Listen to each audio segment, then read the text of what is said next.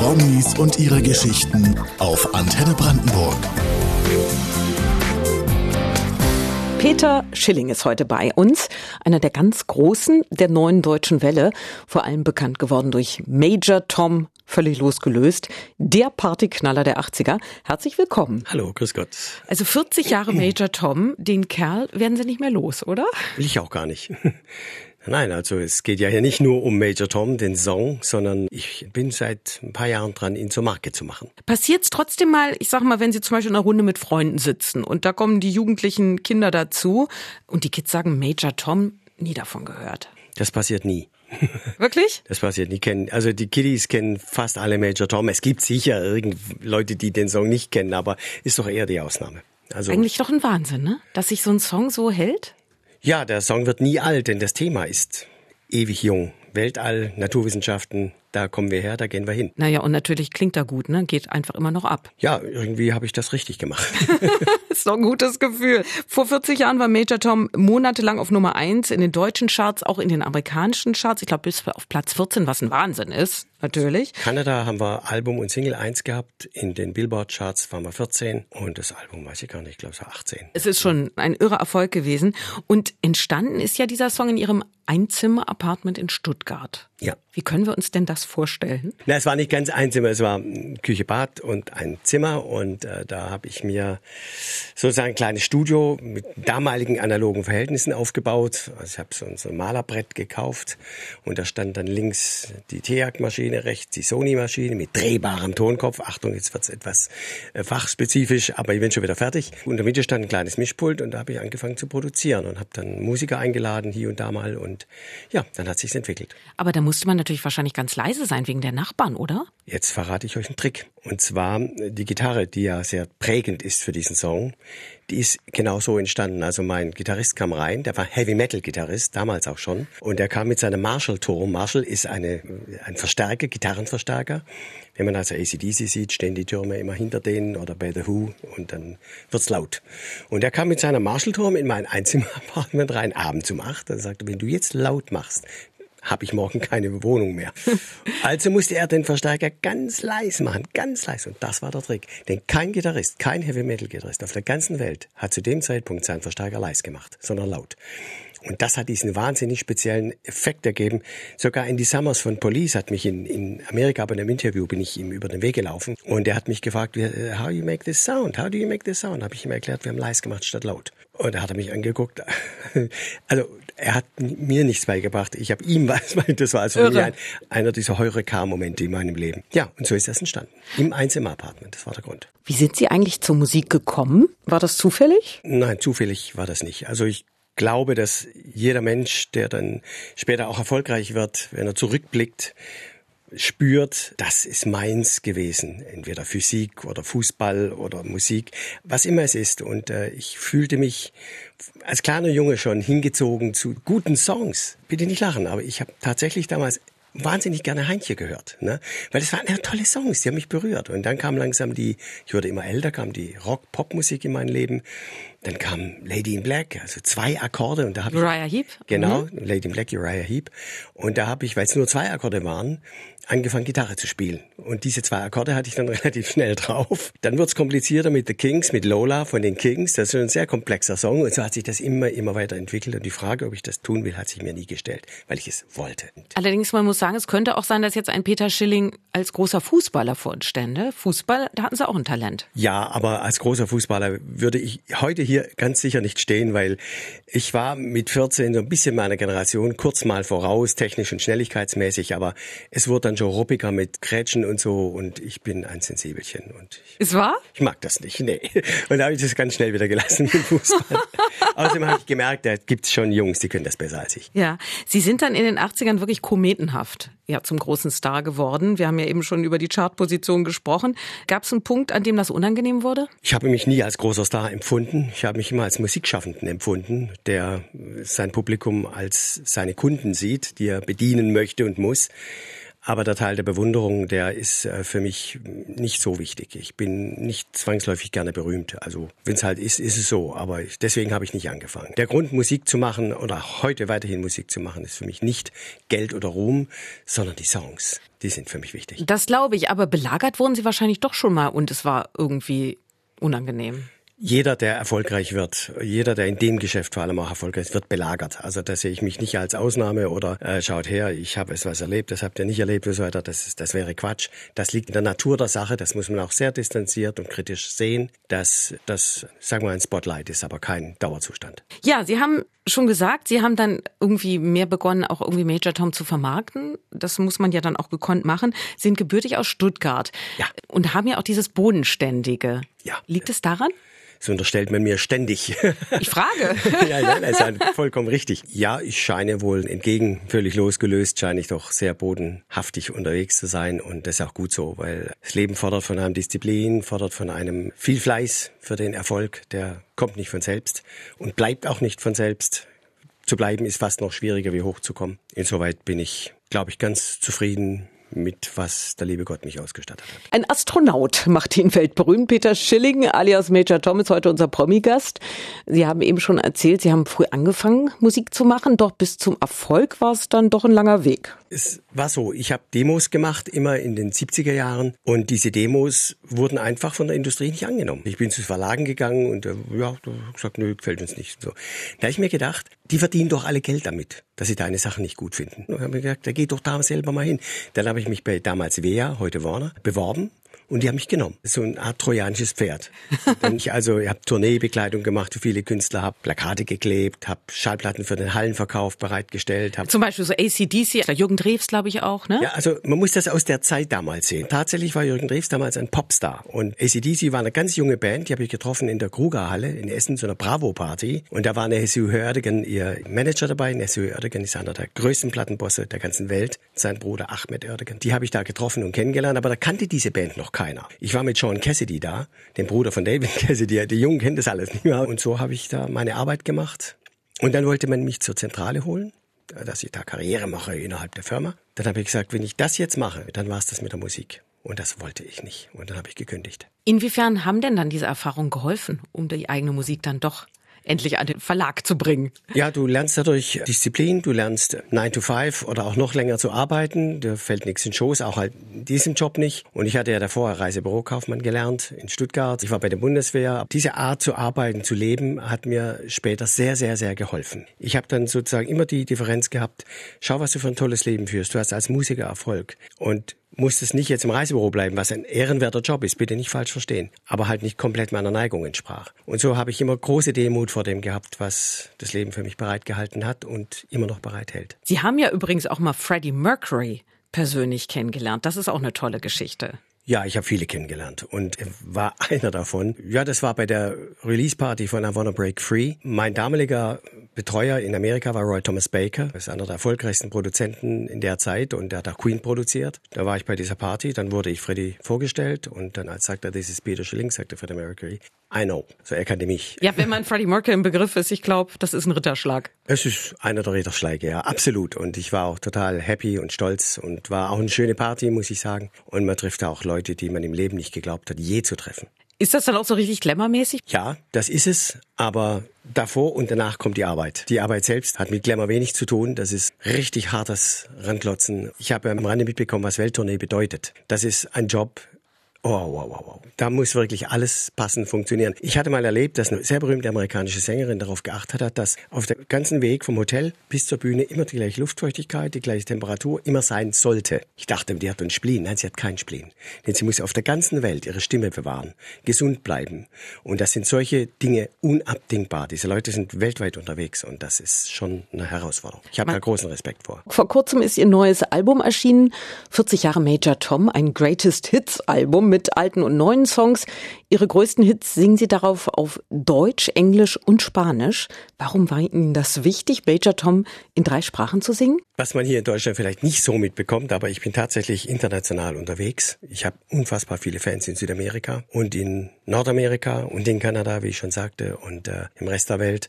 Und ich wollte meinen Fans da einfach auch was geben, was schenken. Dann habe ich mir vorgenommen, obwohl ich nicht Spanisch spreche, ich singe jetzt Major Tom auf Spanisch, Terra Titanic auf Spanisch und die Wüste lebt auf Spanisch. Wie schwierig war das? Wie kriegt man denn das hin, wenn man nicht Spanisch kann? Ich muss mich jetzt loben, aber gleichzeitig auch wieder nicht loben, denn mathematisch bin ich tatsächlich nicht wirklich die hellste Kerze auf der Torte, aber sprachlich habe ich es drauf. Da hat es gut funktioniert. Ich hatte einen Coach, der mich durch Spanische gecoacht hat. Englisch kann ich sowieso. So war das für mich kein großes Problem. Aber das heißt, wenn ich jetzt in Argentinien wäre oder in Japan und würde anfangen, Major Tom zu singen, die Leute kennen das? Ja, das könnte schon sein. Also ich weiß ganz verbindlich, wenn sie in New York ans Fenster klopfen beim Taxifahrer und sagen, mach mal runter und singen den den Refrain weiter, werden das sicher 95 Prozent aller können. Also es ist nicht einmal passiert, es passiert ständig, dass Leute mir sagen, everybody knows this song in, in America. Woran liegt das? Wie gesagt, wir haben vorhin darüber gesprochen, dass Major Tom eine Marke für mich ist und ich sie als Marke auch kultiviere. Das hat zur Folge, dass der Song natürlich angefragt wird. Es gibt ja den Spruch, wenn Telefon klingelt, geh ran, Hollywood ist dran. Bei mir stimmt das. Dann kommen Anfragen für Filme, wo der Song verwendet werden soll. Der Tommy Blondis oder Deutschland 83, 84, 89 oder Blacklist oder und so weiter und so fort. Und wird angefragt und der Song wird regelmäßig verwendet oder für das Spitzenmodell von Ford in Amerika war es auch die Music ID, also der, der Titel unter der Werbung. Und so hat sich das kultiviert. Viel tun kann ich nicht. Irgendwann müssen die Dinge auch mal Beine kriegen und von selber laufen. Sie haben dazu noch eine tolle Idee gehabt, nämlich Sie haben eine Kinderbuchreihe entwickelt, der kleine Major Tom. Worum genau geht's da? 016 habe ich mir überlegt, gibt es eigentlich einen Astronauten für Kinder? gibt es sowas? Und dann habe ich recherchiert und ich habe auch tatsächlich was gefunden. In Japan gab es ein sehr interessantes Projekt. Die ESA in Deutschland hat auch ein tolles Kinderprojekt, aber so richtig so, dass ich sagte, hm, das ist es. War es nicht, finde ich jetzt, meiner Meinung nach. Da war der kleine Major Tom geboren. Jeder weiß, Major Tom ist ein Astronaut. Wenn klein davor steht, weiß jeder, ist ein Astronaut für Kinder, Little Major Tom. Dann habe ich dem kleinen Major Tom die Stella zur Seite gestellt, seine beste Freundin. Die beiden bestehen da ihre Abenteuer da oben und ich wollte ein Tier dabei haben. Ein Tier kann man ja nicht ins Weltall mitnehmen. Also habe ich eine KI draus gemacht, eine Roboterkatze. Und die drei, die erleben da Abenteuer und bringen, und das ist der Hintergrund des Ganzen, den Kindern Naturwissenschaften nahe. Na, spielerisch. Die haben ihre Abenteuer. Ist vor allem eins, es ist für die Kiddies ein Perspektivwechsel. Mal von oben auf die Erde zu schauen und die Protagonisten da oben zu haben. Jetzt haben wir 17 Bände auf dem Markt bereits innerhalb der Zeit, der kurzen Zeit. Und noch vieles mehr. Ja, es gibt inzwischen ja sogar einen, der kleine Major Tom Film, der in Planetarien läuft. Sie haben ja erkennbar ein Faible für Science Fiction und Weltraumthemen. Äh, nicht nur durch den kleinen Major Tom haben Sie auch im wahren Leben Kontakt zu NASA und Co. Was fasziniert Sie so an diesem Ganzen? Ich kenne einige Astronautinnen und Astronauten.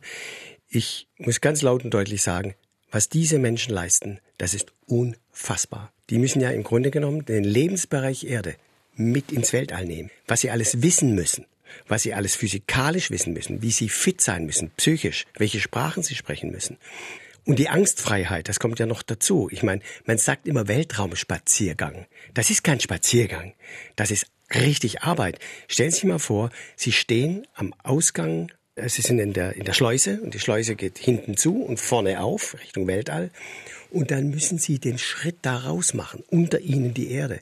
Das widerspricht komplett der menschlichen Natur. Und ich weiß, einige Astronauten lassen sich auch rausschieben oder schieben sich raus, liegend, weil stehend es ist eine unfassbare Überwindung. Du siehst die Erde unter dir und gehst da raus. Ja. Und, und du Noch denkst, schlimmer als ein Fallschirmabsprung äh, wahrscheinlich. Genau. Und du denkst, du fliegst da runter. Tust du nicht. Du bist ja schwerelos. Du bist in der Fallgeschwindigkeit um die Erde. Und das sind alles Dinge, wo ich wirklich mich verlieren kann, thematisch in meiner Schwärmerei für Astronautinnen und Astronauten. Und wenn Sie die Chance bekämen, ins Weltall zu fliegen, würden Sie es machen? Jein. ich bin dann doch eher ein ängstlicher Mensch im Vergleich zu Astronautinnen und Astronauten, so dass ich eher glauben würde, ich würde es nicht tun, weil es ist ja so, man fliegt ja hoch und ist quasi in der Telefonzelle zu dritt. Und das stundenlang und je nachdem, wo die ISS sich befindet, auch vielleicht mal 24, 48 Stunden lang. Da brauchst du ein gutes, stabiles Gemüt. Und ob ich das könnte, da habe ich starke Zweifel.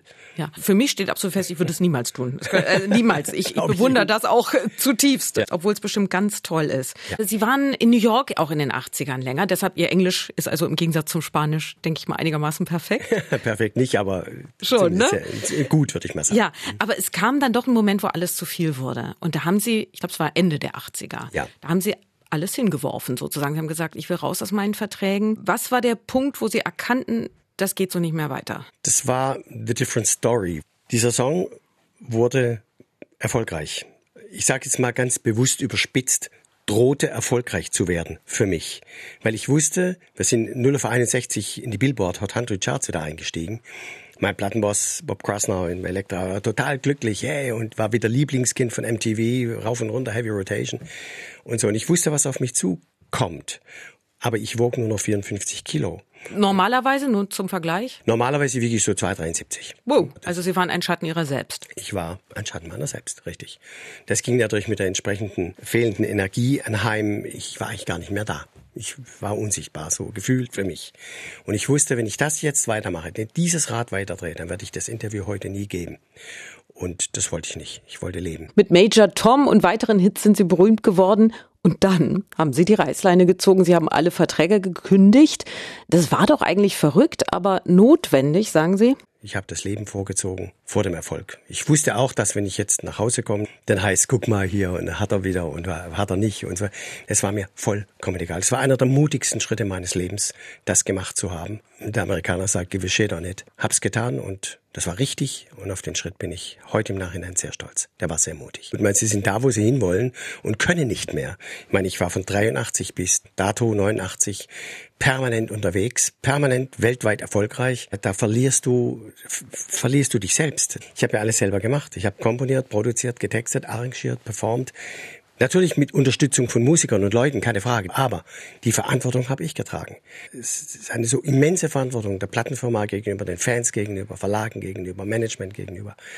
Das hat mich, hat mich einfach zermürbt. Was macht man nach so einer Vollbremsung? Da muss man doch sein Leben einfach ganz neu wieder beginnen irgendwie. Sehr gut formuliert. Haben Sie voll richtig erfasst. Ich war im Grunde genommen am Nullpunkt. Nein, ich war unterm Nullpunkt. Und das erfolgreich. Ich war tiefer, als ich vorher je war. Jetzt hilft mir wieder meine Bodenständigkeit, jetzt hilft mir wieder meine Disziplin. Und dann habe ich mich da rausgeholt selbst. Also und habe Gesprächstherapien gemacht und äh, jahrelang und habe mich zurückgezogen in eine kleine Wohnung. Wollte nichts mehr, wollte schlichtweg nur für mich sein. Wenn ich mich mal nicht mehr über ein Fußballspiel freue, dann, dann, dann weiß ich, was los ist. Ja, dann bin ich diesen harten Weg jahrelang zurückgegangen. Jetzt stehe ich da. Jetzt stehe ich so stabil, da wie nie zuvor. Sie haben ja auch drei Bücher, ne? Inzwischen drei, ich, geschrieben. Drei Bücher. Eins eben auch darüber über diese wirklich Krise. Mhm. Das hat auch geholfen, das Aufschreiben. Das darüber singen. Ich habe einen Song, der heißt "Lass du, wovor du Angst hast" oder "Wenn du niemals gehst". Das sind Songs, wo es um, wirklich um Psychologie geht. Das darüber singen und eben ein Buch darüber zu schreiben. Das war sicherlich auch Teil des Weges zurück. Was hilft am besten rückblickend? Jeder Mensch ist anders. Jeder Mensch hat den anderen Zugang zu Lösungen. Das Einzige, was ich sagen kann, ist, geh, ich schmeiß die fünf Euro schon ins Schweinchen rein. Also beim Fußball geh dahin, wo es weh tut. Ja, ich weiß, ich weiß, ich weiß jetzt.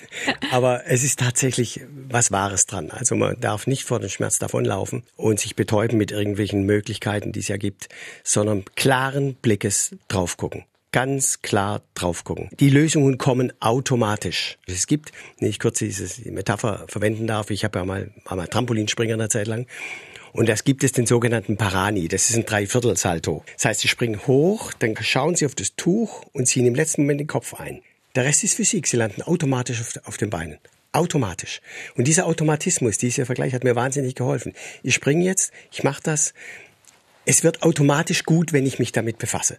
Und so ist es und so war es. Das ist die Erfahrung, die ich gemacht habe. Also Leute, auf keinen Fall aufgeben, weitermachen. Ja, Sie hatten nicht nur Major Tom als großen Hit, auch äh, zum Beispiel Die Wüste lebt oder Terra Titanic sind heute noch oft zu hören und ja auch weiterhin aktuell in Sachen Klimawandel und Umweltschutz.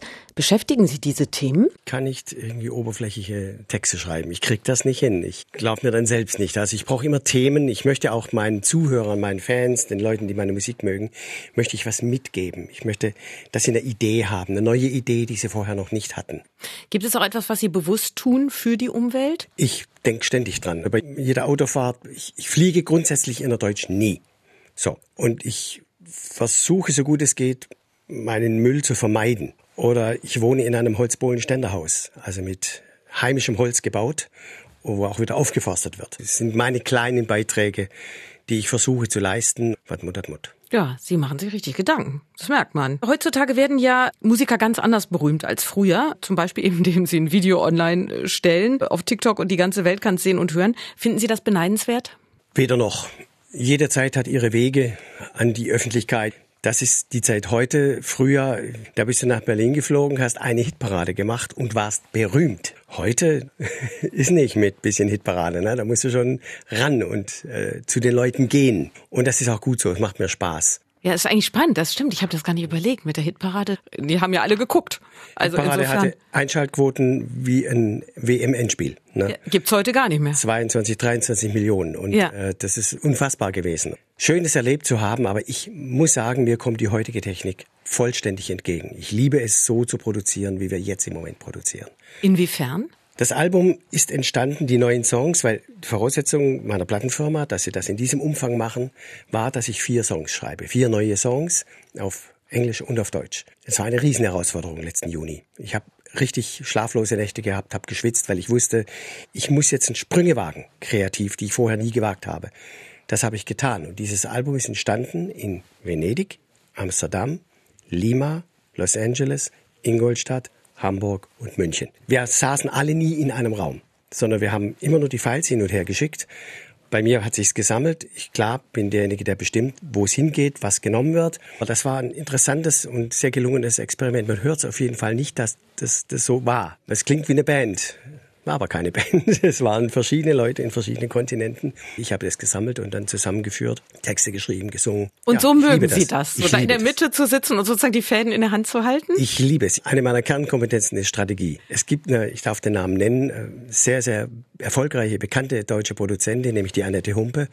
Die hat 84 Mal über mich gesagt, steckt ihn in ein Labor, macht die Tür zu, gebt ihm ab und zu was zu essen, kommt immer was bei raus. Ne? Und das ist die Art, die ich liebe, so für mich zu arbeiten. Ich bin kein großer Gruppenzwang-Typ. Also ich mag meinen Stiefel da machen und ja, da bin ich am besten. Major Tom ist heute bei uns sozusagen. Peter Schilling, der gerade 40 Jahre Major Tom feiert mit seinem neuen Album. Gleichzeitig ist ein neuer Film entstanden zum kleinen Major Tom, also ihrer Buchreihe über einen kleinen Astronauten. Der wird sukzessive dann in allen Planetarien der Welt laufen. Und wie sieht's aus mit einer Tour? Da gibt es bisher keine Ankündigung. Meine Fans werden erfahren, wenn es soweit ist. Fakten, Fakten, Fakten. Also ich liebe es, wenn man die Leute mit Inhalten und mit Substanz begegnet und nicht mit ich plane, ich plane. Plan tun male. Haben Sie Spaß auf der Bühne noch? Hätten Sie Spaß dran? Das Wort noch gibt es für mich nicht. Ich habe Spaß, dann tue ich's. Und wenn ich keinen Spaß habe, lasse ich's. Also das, den Luxus kann ich mir erlauben. Aber ich habe Spaß dran und liebe es, auf der Bühne zu stehen, wenn die Bühne zu mir passt. Okay. Dann noch als letzte Frage. Was ist für Sie der perfekte Tag? Heute hat ein Tag ziemlich perfekt begonnen. ja, das ist schon mal schön. Ja, es, die Sonne scheint, ich darf hierher fahren, ich darf mit Ihnen sprechen. Das ist äh, durchaus ein Luxus, dessen ich mir bewusst bin. Und ich darf diesen Job machen. Ich darf heute den ganzen Tag reisen durch Brandenburg, Berlin. So sind für mich perfekte Tage. Dann wünschen wir noch ganz viele davon und natürlich Dankeschön. viel Erfolg mit dem neuen Album, mit diesem tollen Planetariumsfilm. Ja. Und worauf freuen Sie sich da am meisten von den neuen Projekten? Oder worüber freuen Sie sich am meisten? Gleichermaßen über alle Projekte. Bin so glücklich, dass dieses Album jetzt raus ist, dieses wunderbare Album. Und, und danach kümmere ich mich um Live. Das ist dann das nächste große Ziel. Und ich bin bereits dann wieder im Studio für mein kommendes Album. Also um Live, um das Leben an sich kümmern Sie sich dann, oder? Um Live spielen, Entschuldigung, habe ich falsch ausgedrückt. Ach, um, um das Live, um, um live genau. Live spielen, ja.